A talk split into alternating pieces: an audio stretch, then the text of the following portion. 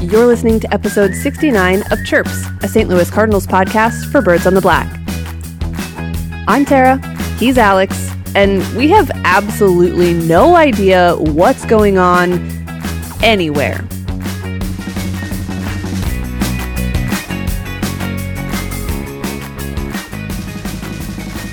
Hey, everybody, welcome back to the show, which should have been the last show before the opening day eve show. Instead, it's basically the first show of the nationwide lockdown, thanks to the coronavirus ruining every baseball countdown everywhere, as well as a lot of other, probably more serious things. But, Alex, uh, first things first, were you able to collect enough toilet paper to survive the apocalypse? I, I, I yes, I I didn't make an effort to collect any toilet paper mm. because I'm not under the impression that there's going to be any sort of shortage here in DC of that stuff. Although uh, maybe a week from now that will look silly. I don't know. We keep getting completely different versions of what life looks like about every 15 minutes for the last week or so. And of course, the last week has changed dramatically since we talked last on this podcast. Alex, we were talking about the possibility, sort of as a maybe in the future worst case scenario of baseball being played without fans for a while.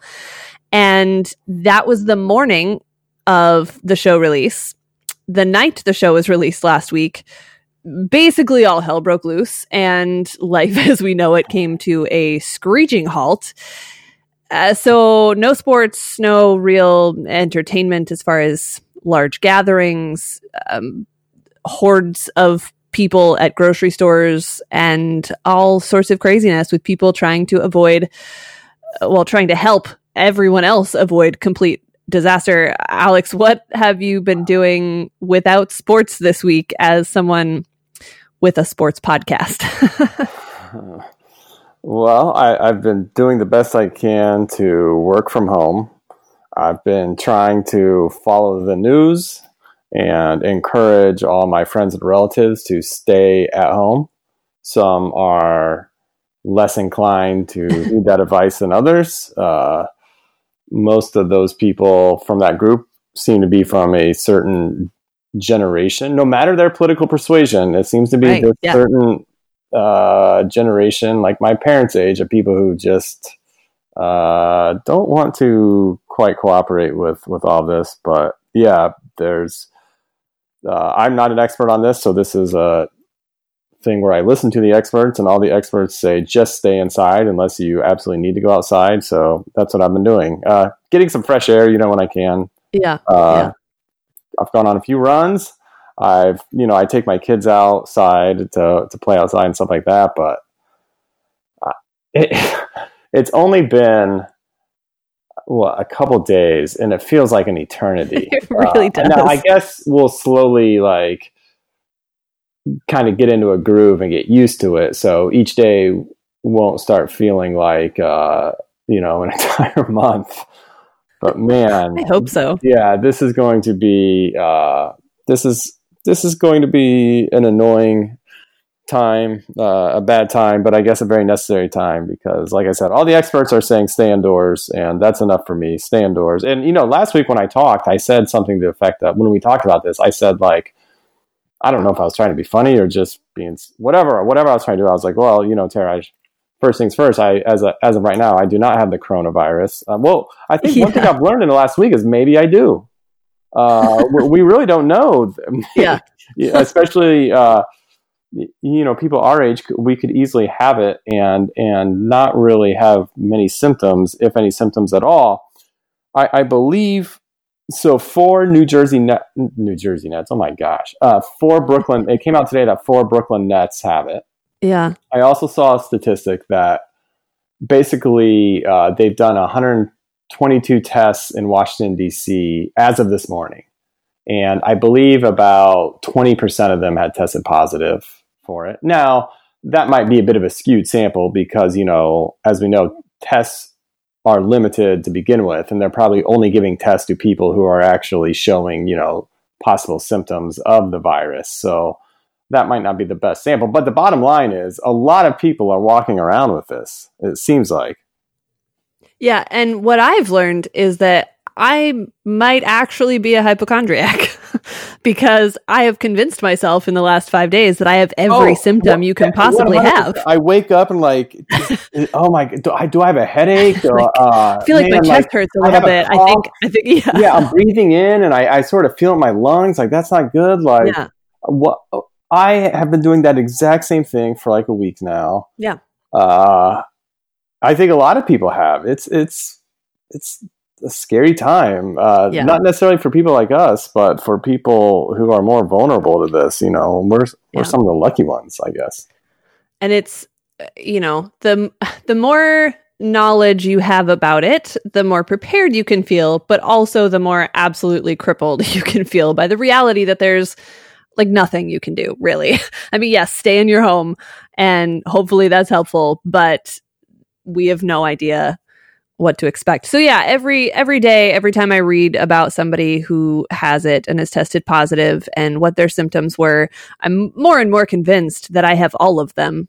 And uh, you know, I don't know how because I've been in my house pretty much by myself most of the last 2 weeks. So uh, whatever it is look it's it's drawing out a lot of people's fears and insecurities because of the lack of control and hopefully we can learn some things about you know the the small condensed world around us without sports and other common activities that don't involve just like how terrified we are of our own frailties. Here's a uh, very random thing I learned about myself okay. during all of this. Uh, I think it was last Thursday after work because we hadn't been sent home from work yet. And I went to the corner store near where I live because I figured like the corner store more so than like, you know, the big grocery stores would, um, one, have fewer people, and two, might have more stuff because they're not, they're perhaps not the first place people would go to to like clean out. Uh, and that proved to be the case. Like, uh, and also it's just nice to help out the corner stores, you know, because those are often yeah you know, more often locally owned or, you know, family owned. And that was the case. It was uh, packed. And, you know, I'm not someone who is hoarding stuff or feels a need to go ahead and, like, you know, set myself up for survival for, you know, for a year with, with a year's worth of goods. But I went in there and I bought this bag of tortilla chips. And very big on the bag. It said like corn tortilla chips with sea salt. And I don't know what it is, but there's something about sea salt that I've always convinced myself is better than regular salt. Uh, I, am sure this is at some in some boardroom at some point they the they you know like these different marketing gimmicks said like you know yeah. oh just tell people sea salt like um, and I'm sure it is sea salt but like if you tell people it's sea salt they will in their heads think that this product whether it's like Triscuits or tortilla chips or whatever if you tell them it's sea salt that's superior to like salt from like salt mines or whatever I am totally susceptible to this. I realize that like I whatever it is in my head, I think sea salt is better than regular salt. I have done no research on this and I'm not going to because now I, I almost don't want to know. But it, do you think that one, do you do that? Do you when you see something with sea salt, do you assume that's better than regular salt? And if so, why? Is it like because it's from the ocean, so it's like fresher? Is that like what's is that why I'm just a stooge to these marketing gimmicks uh, that I've convinced myself? I, I, honestly don't know if I've like consciously well, thought about the difference. L- let me ask I mean, you this: If you're ever on like a, say like a boardwalk somewhere and you yeah. see like saltwater taffy sold here, would right. that catch your eye more than just taffy So, Like, first off, I'm not buying taffy regardless, I guess. but w- would would the but if you were, would the first so, one? Okay, so here's I don't know if that would make a difference for me, but here's how I think about this. Because I have in the past gotten very into. You remember the show Cupcake Wars that was a big deal for a while on the Food Network. I don't know. I, I know of it. I Um, uh, I think there's a, even a place in D, like would they go Yeah, to different? yep, com- yeah, yeah, yeah, yeah, yeah. Okay. Yeah. So I got really into that show and decided I was going to learn how to make cupcakes. And I got pretty good at it, not to like, you know, pat myself on the back. But one of the things that you d- will see with desserts is a lot of desserts will have like caramel and sea salt Mm-hmm. or something to that effect. It sounds Okay, delicious so-. Sea salt. But yeah. here's the thing: the difference in sea salt is that they're they're you can actually see it. Like the uh, crystals are bigger than Mm. like a you know table salt. Okay. So to me, I'm a very visual person anyway, and the difference is always it's a bigger crystal that you can actually see, so it's used for decorative purposes as much as the actual salt flavor. So in my mind, when I see something with sea salt, it's more of a visual difference than the actual taste difference or the chemical difference in what is or isn't different between the two. So that's how I as soon as you started talking about that, my immediate thought is like, what's the picture look like on the bag? Because I assume that when it's sea salt, it's, you know, the larger, more visible crystals of the salt, which is as much a cosmetic change as it is a flavor change. Okay, but if if you could choose between two bags of potato chips and one was made with Mhm. potatoes, uh, vegetable oil, and salt, and the other one was Yeah. made with potatoes, vegetable oils, and sea salt, does the the latter appeal to you more, or do you not care? I don't think it really makes a difference to me. Huh? Yeah, I, I mean it shouldn't to me either. It's clearly like not.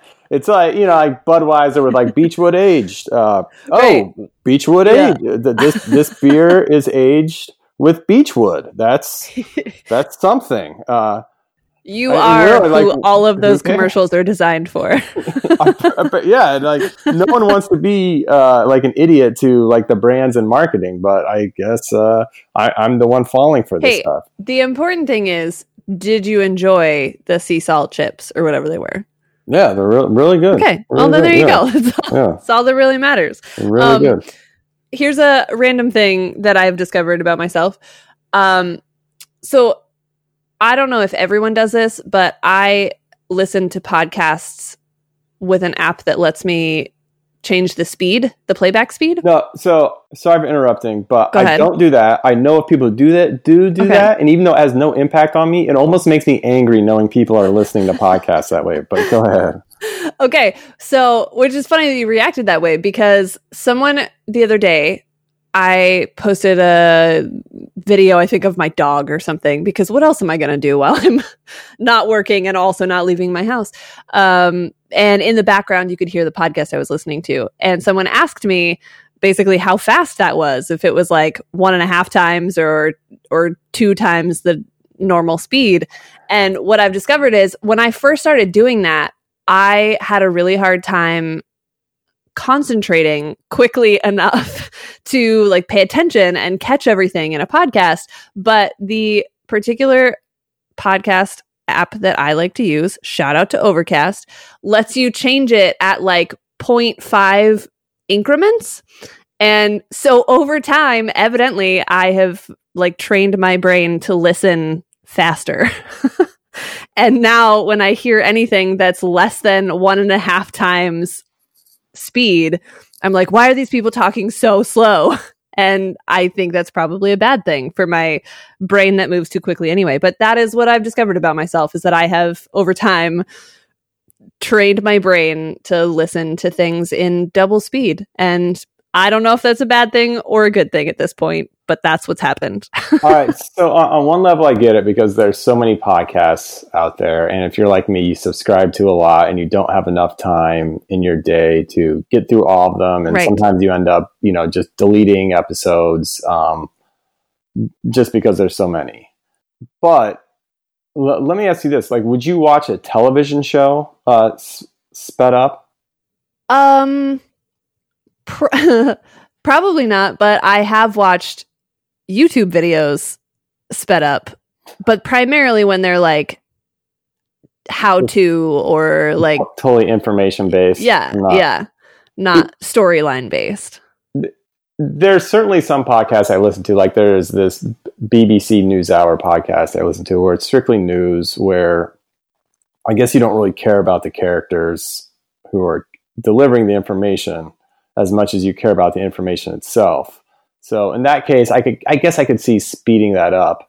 Yeah, But a lot of the podcasts I listen to, even the ones where I'm just trying to get information, whether it's about baseball or whatnot, part of it is also is just like listening to the the people talking and Sure, like yeah. the whether it's two people, like maybe the rapport they have with each other or or or whatever. So that's why it's very. I think it would be very hard for me to listen to a podcast that way. In the same way, it'd be very hard for me to like I don't know, watch an episode of Cheers at like one and a half speed or something. I mean, I, yeah, I get through it quicker, but I don't think I would get the same satisfaction I was supposed to be getting from it. yeah. I mean, it's quite possible that I don't. I just somehow I uh, I started doing that because of the time that it was saving, so that I could listen to more things, and now I'm just. I, that's automatic at So- this point, and anything else sounds so slow. so we have a podcast, and Yeah. you're the one who usually does the, like the send off and the introduction. And when, uh, at what point did everyone who has a podcast start saying, or wherever you get your podcasts? Like, because that's such, of Yes. course, wherever you get your, like, where else? Like, well, so that's a fair question. That's a good question. But so for a while, it was like Apple Podcasts and, uh, you know, like two other sources where you could download podcasts. And now there are like 17 of them. So people listen to podcasts on so many different platforms that I think do they? I guess I didn't know that. Like, they do and i know they do because when we started this podcast i started asking people where they listen to podcasts because you have to make sure that the feed is connected to wherever you upload it to so that it actually gets delivered to those platforms um so i know that a lot of people listen to and there's still like apple podcast is still one of the bigger ones um a lot of people use a select few sites but there are a bunch of them out there anymore. So I think that's where it started. But you're right. It's kind of like telling people who are already listening to the podcast to subscribe to the podcast. And you're like, well, they're already listening. So odds are they found it because they already know about the podcast. Like, oh, wherever you get your podcast. Oh, so I, I shouldn't be searching for this podcast on my AM radio Right. or yeah. on Yeah. my uh, in the back of my car's trunk or you know or something. Okay, I will. oh. I will look for it with the podcast. yeah. Yeah. Look for it in the podcast section and not the, uh, you know, music section or something. Anyway, yeah, no, it's a fair point. It's a fair point. And I think another fair point is that it's been a week and we're already losing our minds. So maybe we have like one more week left to talk about baseball. I would normally earlier in the show have asked you if baseball season had started Uh, yet. Baseball season has absolutely not started, and it might not ever start again.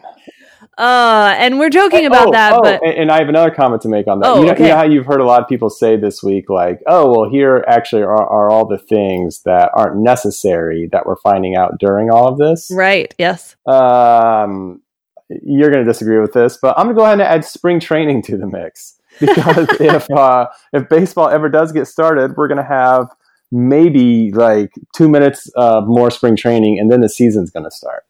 Now, true. granted, But, that's not. I mean, they're that's halfway not the through i- it. That's so. not the ideal way to Yeah. to to do it, of course. But Maybe do- we'll find out how important spring training is when they don't have a full spring training. Th- that's knows? true. I wish I could remember back to 1995 a little bit better, uh, because that was a shortened season following the the strike of '94 that carried over into the season. Then I think there was. I almost want to say, and correct me if I'm wrong, that the strike turned into a lockout, but that might be a very dumb thing I just said. Well, whatever it was, it was a shortened season going in Yeah. 1995. They finally came to some sort of agreement. Had a 144 game season, so they had to hurry hurry things up. I don't quite remember when the season. I'm going to look that up right now. When the actual. I'm going to look up when the Cardinals played their first game in '95. My Okay. guess is it was closer to the end of April, but let me. So that's uh, obviously a relevant question for this year because the date keeps moving. Uh, initially, it was hopefully April 9th, I think. And then it became, well, we don't really know. It might be in, you know, May, maybe Memorial Day, might actually be June 1st. Now people are tossing around July as an option. And gosh. it just keeps getting the the problem is as with everything right now there just no one knows. No one knows Yeah. what's going to happen. No one knows how long it's going to last. No one knows how bad it's going to get.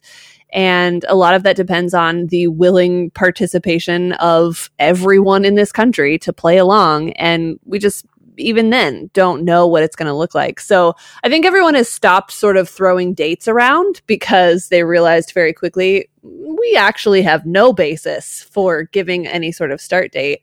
But that is one thing that is it looks like even if we're making that comparison to the previous shortened season april's out of the question Oh, I, I, I think absolutely. And I, I just looked this up, and the Cardinals played their first game on April 26th in 1995. So almost a, a, a month late. And then they squeezed in 144 games basically into five months. Um, still the All Star game that year, if I recall. Almost positive. which is interesting to think about right we were talking about this a little bit today and it's kind of where we want to go with the rest of this podcast in that if they are able to start this season in June, let's say, uh, what what is what does the schedule look like at that point, right? Because I don't think you can just you know, if it was going to be just a couple of weeks, right? There was some idea that maybe you just pick up the season where it is, try to tack on those games somewhere else, and there you go. At this point, they're not going to be able to do that. They're going to likely have to start talking about a shortened season, which if you don't start till June, I can't imagine you want the All Star break where it, it is in relation to all of that. So, do you even have the All Star break, or do you just play through that to try to save some games? I mean, the scheduling gets really complicated if you lose the first, you know, two plus months of the season and you're talking about how to squeeze a bunch of games into an even shorter timeline. Man, there are so many. I have so many questions about this, Alex, as far as like how you go about rescheduling those things. And I mean, I feel like you kind of have to eliminate interleague play altogether and make the divisional games the priority, right? Oh, to start with. E- eliminate interleague play, so something good will come out of this. Uh, so it seems to be a big deal when a city, a team gets awarded an All Star game, right? I remember Yeah. when the Nats got theirs, and you know it was a pretty big deal around here. So I, I think it would be, t- and I don't think you can just like take away an All Star game. And then just like push everyone back a year. My guess is like there's already certain planning going on Right. uh, I, I mean, I, I'm totally talking uh, with no authority here on this, and I haven't, you know, I haven't read anything that talks about this, but I, th- I'd be shocked if they got rid of an All Star game because of that. That said, if a season's beginning in June, I mean, when when are you having the All Star break? right. Yeah, it, it's just. I, I hate to even ask this, but at what point do you just axe the entire season? Like, like See, what's the minimum yeah. amount of games you can play where it still feels real? Because, uh, you know, I could obviously we would all prefer 162. Uh, that's to me the perfect amount of baseball games. Uh, anything less than that is uh, not as great. But you know, 144. You know, they certainly worked. It's not it's not the best, but it's, that's certainly you know not the worst thing in the world either. I could even live with 120. Uh, you start to get below triple digits, and then I think you really have to be, I don't know, almost radical with the way you do your scheduling and the way you do the playoffs. Because I don't want to see an 80 you know game season and then like a playoff Right. with 10 teams like we have now. That to me just does not feel like baseball. That the baseball I know and love. That almost harkens Yeah. back to our conversation we had a couple we had uh, a couple weeks ago or a couple months ago when they talked about these new uh, potential changes with you know additional teams in the playoffs. But I don't know if if we're talking about a season with fewer than 100 games, I would almost only want to see like a playoff with like four teams. You know, they're not they're not going to do that. I so I, I really don't know. This is just this is going to be very very interesting. Yeah, it's really strange. And of course, there are lots of layers to how those decisions are made, right? With the contracts involved with uh, a, a number of different people and places and events and, you know, all that.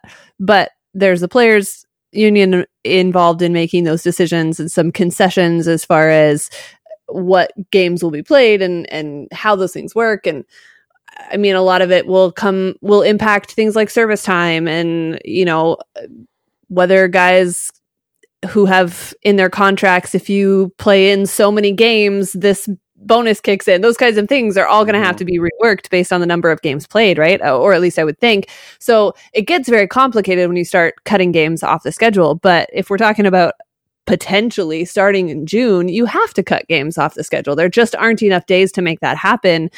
And yeah, you asked the same question that I've been been thinking over and over. Is it, you know, at what point does it not feel like a baseball season anymore and it feels kind of like a lost year and then it would feel very strange to me to crown a world series champion based on like half a season if the so, cardinals were to win a world series after let's say a 102 game season would it feel like a complete would you bask in the glow like yeah. uh, as as 2006 2011 would it feel the same? I feel like it wouldn't but yeah. I don't know. I, I feel maybe like by the time we got although... there we would already would have forgotten about it all and not really cared you know. The playoffs were such a different animal anyway. Yeah. I think a lot of it too would depend on how the season played out. I mean, if you've got a bunch of really tight divisional races and all of a sudden someone misses the postseason by one game and they were in the mix all along, you think, okay, what would have happened if there were another 20 games that had to be played, right? What would happen if there were, especially if there's an injury along the way and they're without a guy who would have been back by the time, you know, it just, it's, it, it suddenly becomes, a massive and endless game of what ifs. I think for me, in thinking about the season, and I don't even have like a good analytical reason for this. It's just when I when I think about what could happen, what's been said, when I think about, you know, if they can play X number of games, it'll at least feel like they completed a season, even if it's shortened. I don't think you can go under 100 games because then you're just losing so much of what it is that makes baseball different. And I know there'll be people out there who are like, why do you need 100 games to determine who should go to the playoffs anyway? But that's it's because that's how baseball is. that's the way that it is set up and designed and it's, you know, a long season for a reason so that you get to the end and you feel like you've you're in the position that you're in because of the entire body of work, not just because of you know a, a, good month or whatever it is and obviously those things all happen but i don't know if if less than 100 games is ever going to feel like it was i don't want to say like it was worth it because on the flip side of that in my head i'm thinking okay if they can't get in 100 games do i want to just have no baseball all summer because that's the alternative and i don't feel great about that either but man the scheduling is just going to be so difficult to get the games in. Uh, but uh, if it's under a hundred, I don't know. Uh, to me, it, it's it's not going to feel. I'm not going to feel good about it as far as looking back on this season and thinking that it's a complete story. Yeah.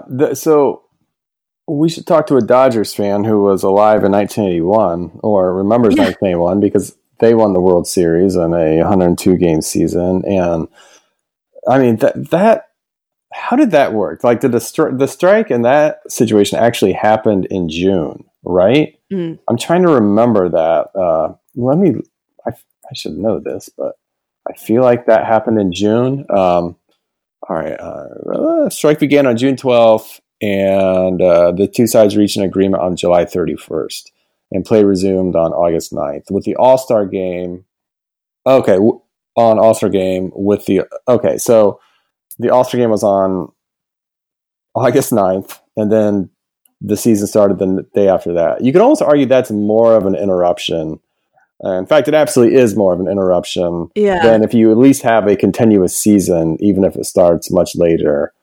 Uh, because that's pretty cr- like, man, that's we don't talk about the 1981 season. We really don't. Like, just, that's crazy. Yeah. I mean, just in the middle of the year to stop playing and then to start again almost two months later and uh, just basically pick up where you left off. You know, 1994 was nuts, but it didn't. You know, it didn't start again. We kind of knew it was over when when the players went on strike, or at least we did. Yeah. Uh, I don't remember how long it took for them to announce that. Yeah, they definitely wouldn't be playing anymore. But this, yeah, that that that is that is wild. So who knows? Maybe maybe I'm uh, overestimating how much we would really care if if the season was cut down to almost 100 games. Uh, I, I, there's a very good chance by the time October rolled around, we would have forgotten a lot about it. Yeah, and there's also a good chance that by the time June rolls around, we're going to be like, I don't care how many games you play, just please play some baseball. Yeah. Well, so that reminds me of a question I was thinking about earlier. Do you think let's say you know CDC WHO comes out and says okay you know it's finally safe to basically go outside and be amongst large groups of people. And then so you know sports start again uh, the baseball season begins. Do you think this will affect attendance? Do you think this will spook people from mm. being around large crowds or do you think people will ha- or do you think it'll have the opposite effect where people have been cooped up for so long they'll be like oh my gosh, I cannot wait to go to a baseball game and be around 45,000 other people who are, you know, not washing their hands and probably have a lot of germs. Yeah, that's a good question because I think the my immediate response was that people are going to be so glad that there's some normalcy back that they'll want to be there. But I think all of that is so dependent on what happens in the next few weeks, right? Like how bad this really gets. And if these preventative measures keep it from getting to the point that we've all heard over and over again it could get to. So it's a little hard to say at this point uh, what the reaction would be at that point because right now I think we're all in a position where we're just like, I just want there to be baseball. so just find a way to give it to us. But I also wonder if there will be a push to maybe start the season in June, but without fans, just to kind of continue the precaution and not take any chances. And, and that would be strange too, because then it would be, I don't, it, we'd be sort of be back to that thing where it's like, it's weird to watch baseball without a crowd there. Mm-hmm. And obviously these teams are not going to want to lose any more financially than they are already going to lose but will there still be some of those precautionary measures in place even after things are somewhat under control? I don't know. I don't know how quickly because that's the thing, right? I don't know how quickly life's just going to snap back to normal or if it's going to be more of a gradual, okay, you can have this back. Okay, you can do this now. Okay, but you still can't do those things until we're we're really sure that we know uh, what we're up against uh, or or what we've managed. So, I don't know. I, I wouldn't be super surprised if the season was able to start before fans were able to be in the stadiums but I don't know if that would be the entire 2020 season, however shortened it is. Or can you imagine like no fans anywhere until the postseason and then all of a sudden like 10 fan bases get to participate in baseball again? right. I, I was just trying in my head to imagine a postseason without fans. Uh, because you can, I can sort of picture just a regular season game without fans, uh, and maybe you'd even get used to it. But the postseason, I mean, you really need the that home crowd there. You you really need like, especially when a team wins or when they whether they clinch the pennant or win the World Series, you really need and they you know run out in the field and you yeah. know pile on top of each other. Doing that in a completely empty stadium would be the most bizarre thing in the world. And not that I don't think, not that I think that's going to happen. I mean, hopefully, you know, I mean, I hope for all of our sakes that by the time that rolls around, we will be able to be in, in sports stadiums again. Yeah. But, you know, Adam Wainwright tweeted something after all of the spring training facilities were closed. It was something to the effect of, yeah, we want to play baseball baseball because we love baseball, but we're also entertainers and we want to be able to entertain our audience. And it would be very weird, I'm sure, for guys like that who've been around as long as they have to go back into game situations without an audience to entertain. I'm, now, I would imagine there would be, you know, a television audience, but that's a totally different. Yeah, yeah, not the same at all. Like, I, am sure you can think of examples like this, but I've I've run a lot of races, uh, mm-hmm. and uh, believe me, I'm not at all trying to put myself on a level of like an actual professional athlete, but when you run like a race, you get an extra adrenaline from people who you don't even oh, know. Totally. Yeah, yeah, Who, are, who are just watching Complete you, cheering. Yeah, yeah, clapping. Yeah. You know, that would give you an extra adrenaline to finish like yeah. a half marathon that you would not have had had you just been running by yourself, uh, you know, with no one around. Uh, so. I, I bet the players feel the same way. You would have to, of course, they like playing in front of crowds versus versus not playing in front of crowds. So I don't, man, this is all just so weird. And it's going to be so interesting to see if like everything's going to be, everything how we know is going to be totally different once we emerge from all of this. And like, yeah. like the way we think of sports and think about like culture and how we're, how we're so used to being able to be in large crowds that if it's going to be a bit different from here on out, I don't know.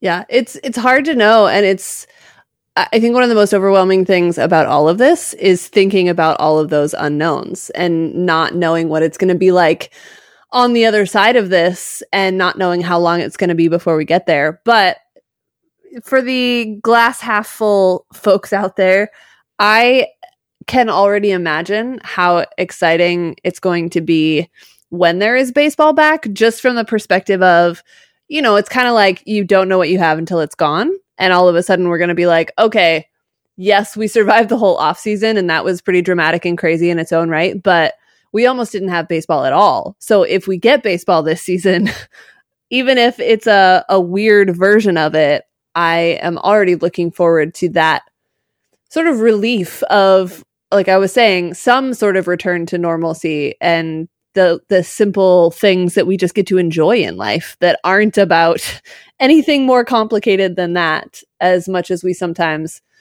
overcomplicate it. So i don't know. I, I it's such a weird thing to consider. And i think i said this last week too. I'm glad i'm not the one making the decisions. But this scheduling thing man i don't know how many versions of a schedule they're going to have to create before they can solidify a timeline. And that's what's so hard right now is that they can't even work on creating a new schedule because they have no idea when the season's going to be when they're going to be able to start the season. And honestly, the same thing, let's not I- ignore that that's the same thing happening for every single minor league team in this country as well, trying to figure out not only how to plan their schedule, but how to work around sometimes already complicated travel, which we've heard a lot about in the last several months, and guys that may or may not realistically be able to come back after this layoff if they aren't able to financially support themselves in the meantime. I mean, there's so many layers to that that it's just such an unprecedented situation where you've got staffs of teams working overtime trying to prepare so many different scenarios that man i just can't imagine the pressure on all of those people to come up with something that may or may not happen at all. With regard to the schedule that's all now just done by computer right? Like or some sort of program where you just kind of i would or is how much assume, human, but I don't actually know. I think back in the day, if I recall, there was like uh, an old man and his wife who like lived in Brooklyn who did this who did like the MLB schedule every year. That's amazing. yeah, I'm almost positive that's true.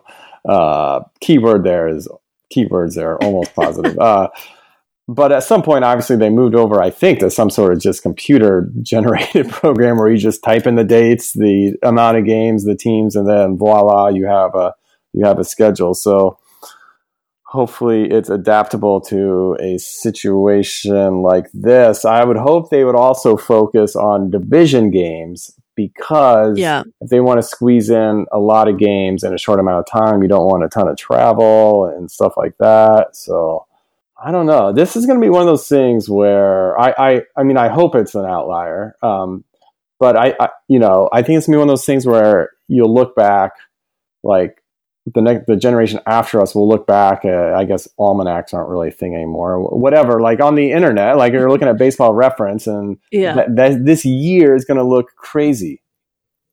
Yeah. I wonder what it does to any sort of records or I I mean obviously you're not going to have guys who achieve the same Well, stat lines If a guy as bats you would in 400, 162 we're- games. we're- no one's going to Right. bat 400 in a even in like a hundred game season. But let's say they did. Would we care?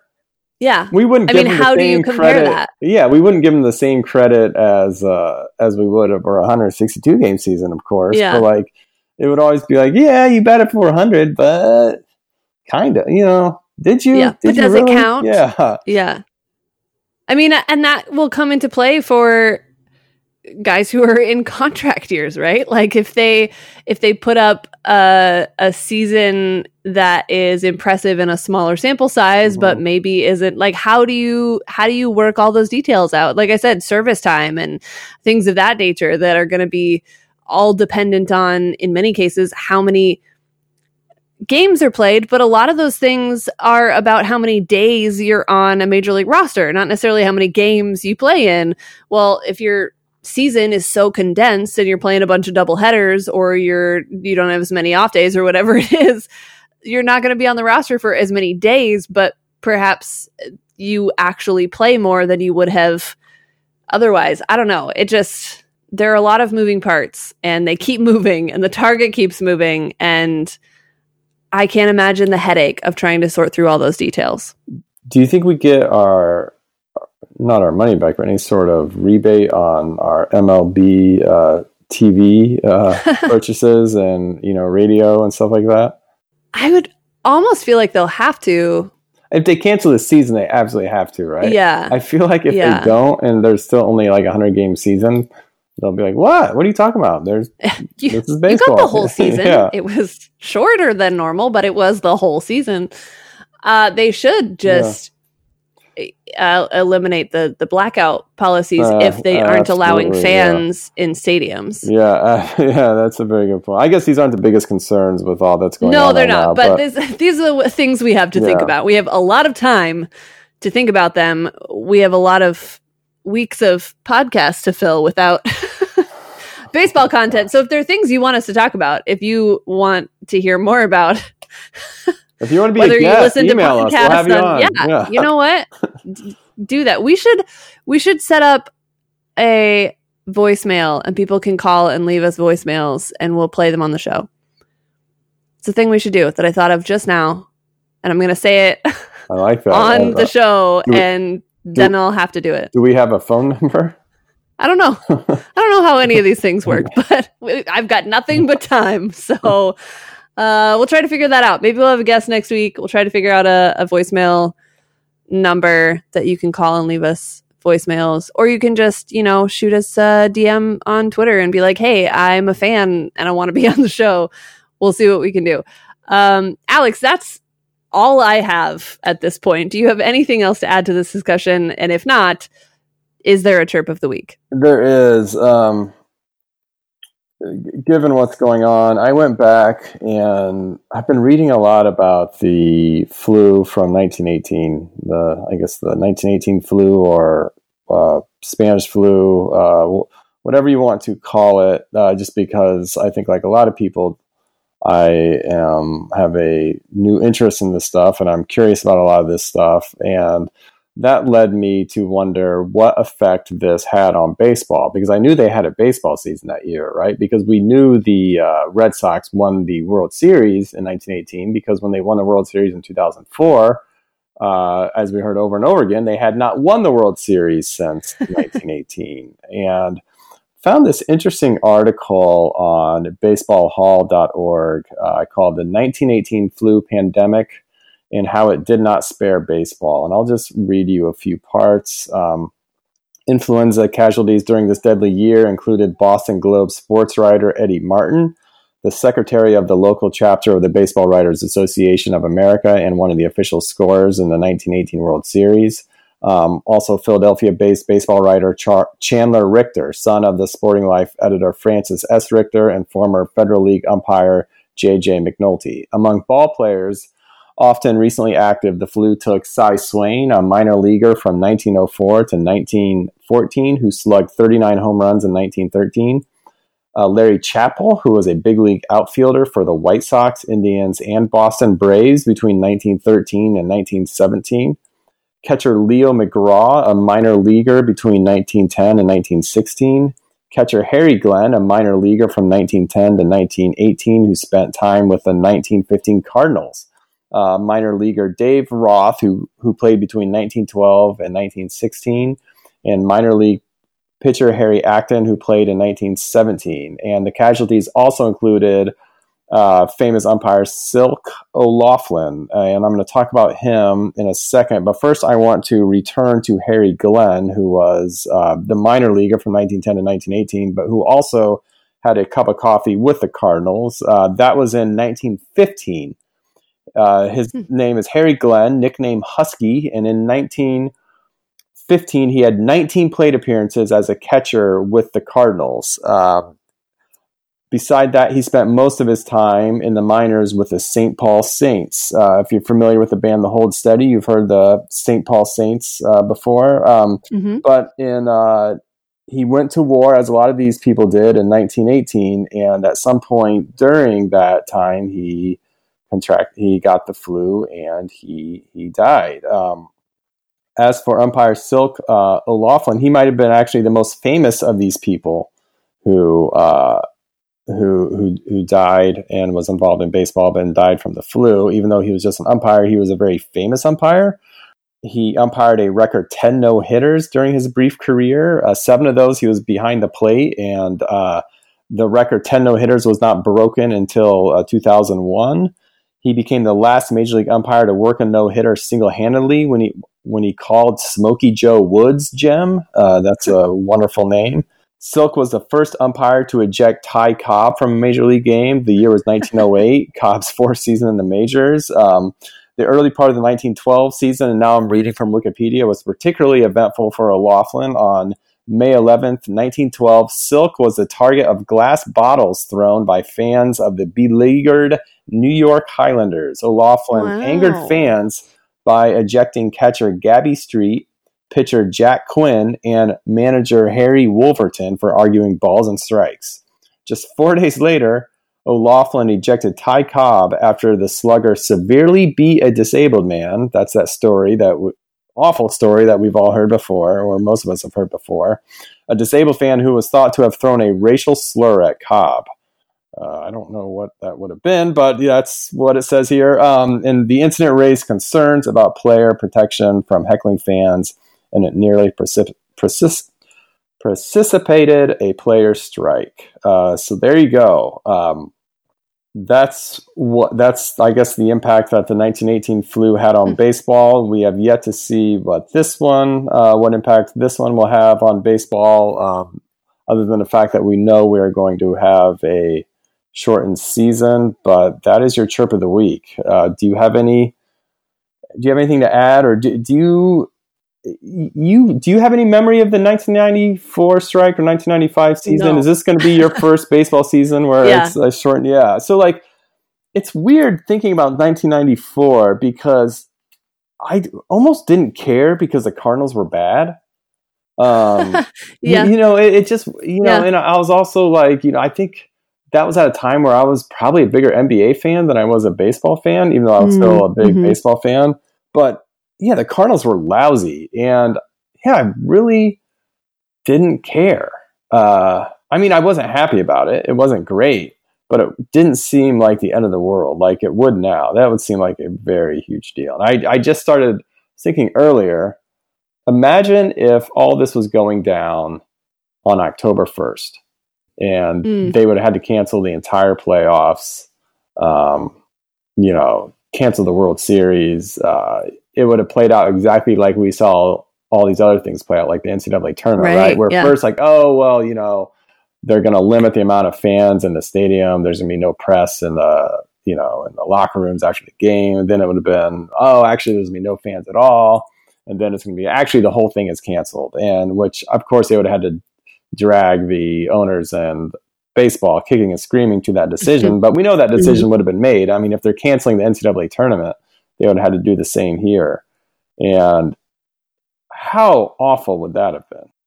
Yeah, baseball got kind of lucky in that the season hadn't started yet. Mhm. And that's why, you know, we talked about it a little bit after the decision was made last week that uh, this was really the almost best case scenario that baseball could shut it down before spring training ended, before the regular season started, try to save as much of the regular season as they could. And, you know, that all still rings true. I, I just don't know that at the time we realized how much of the regular season was likely going to be lost and how they're going to have to do some gymnastics alongside their baseball to uh, to figure out how to get enough of the season in. That's for sure. Right. No, absolutely. I, I think the 1994 thing too, and uh, I, I could be wrong on this, but I feel like that's when everyone realized, oh, baseball is no longer the national sport that it once was. Mm, Because yeah. if this would have been football, it would have been like considered such a horrific, horrible thing that like, oh my gosh, they're not having a Super Bowl. Like, how is that even possible? But I think you know, I, I feel like that was like the realization by a lot of people that baseball is not quite what it used to be. That they were able to have this happen, and people just kind of moved on. Uh, I, I mean, Expos fans might feel differently because you know they were in first place and you know they hadn't made the playoffs in a very very long time and wouldn't ever again. So maybe an Expos fan would tell me I'm wrong, but yeah, I don't know. Uh, one thing I do know is that the minor leaguers dealing with this layoff are up against it a lot more than the major leaguers are, as is always the story. And we just released a special line of merch over at birdsontheblack.com. You can check that out. And 100% of the proceeds of anything with that logo on it will go to more than baseball, which I've talked about before. We've had a couple people either on this show or other shows talking about what more than baseball does. And they have a fundraiser going right now to help mitigate some of the cost of these players who haven't gotten a paycheck since August and aren't going to get one for who knows how long at this point. The Cardinals did announce today that they will still continue to pay the per diem for their minor league players, which is great, but it's like less than $700 a week max. And that's not going to help a whole lot. Sorry, less than $700 a month, uh, not a week. Less, they're getting $25 a day. You do the math.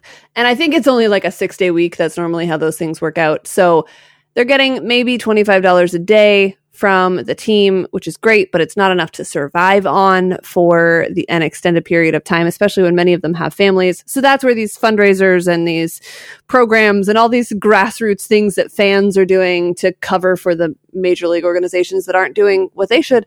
That's where they come in. And as always, you know, at Birds on the Black, we always talk a lot about the minor league players and care a lot about their journey to whatever it is that is the end goal for them. And this is a small little way that we can help with that. And honestly, I got to shout out Cardinals Gifts. As always, the logo is pretty great. It's a mm-hmm. nod to the minor league baseball logo as well as to like old baseball cards, which I just think it's really cool. It looks awesome on all the all the swag over at the shop. So make sure you check it out. That is my that is my plug for the merch. Alex, anything else? no, just uh, check out our podcast wherever you get your podcasts. Wherever you get your podcasts, listen to this one. Share it with a friend because you know they're going to need something to listen to in the next few weeks. So, you know, why not have them listen to us? Anyway, you can follow us on Twitter. As always, I'm at Tara Wellman. He's at AlexCard79. Birds on the Black is on Twitter at Birds on the Black, and you can keep up with all of us and all the work from everyone there as well. That'll do it. Thanks for listening. I'm Tara. He's Alex. We'll talk to you next time.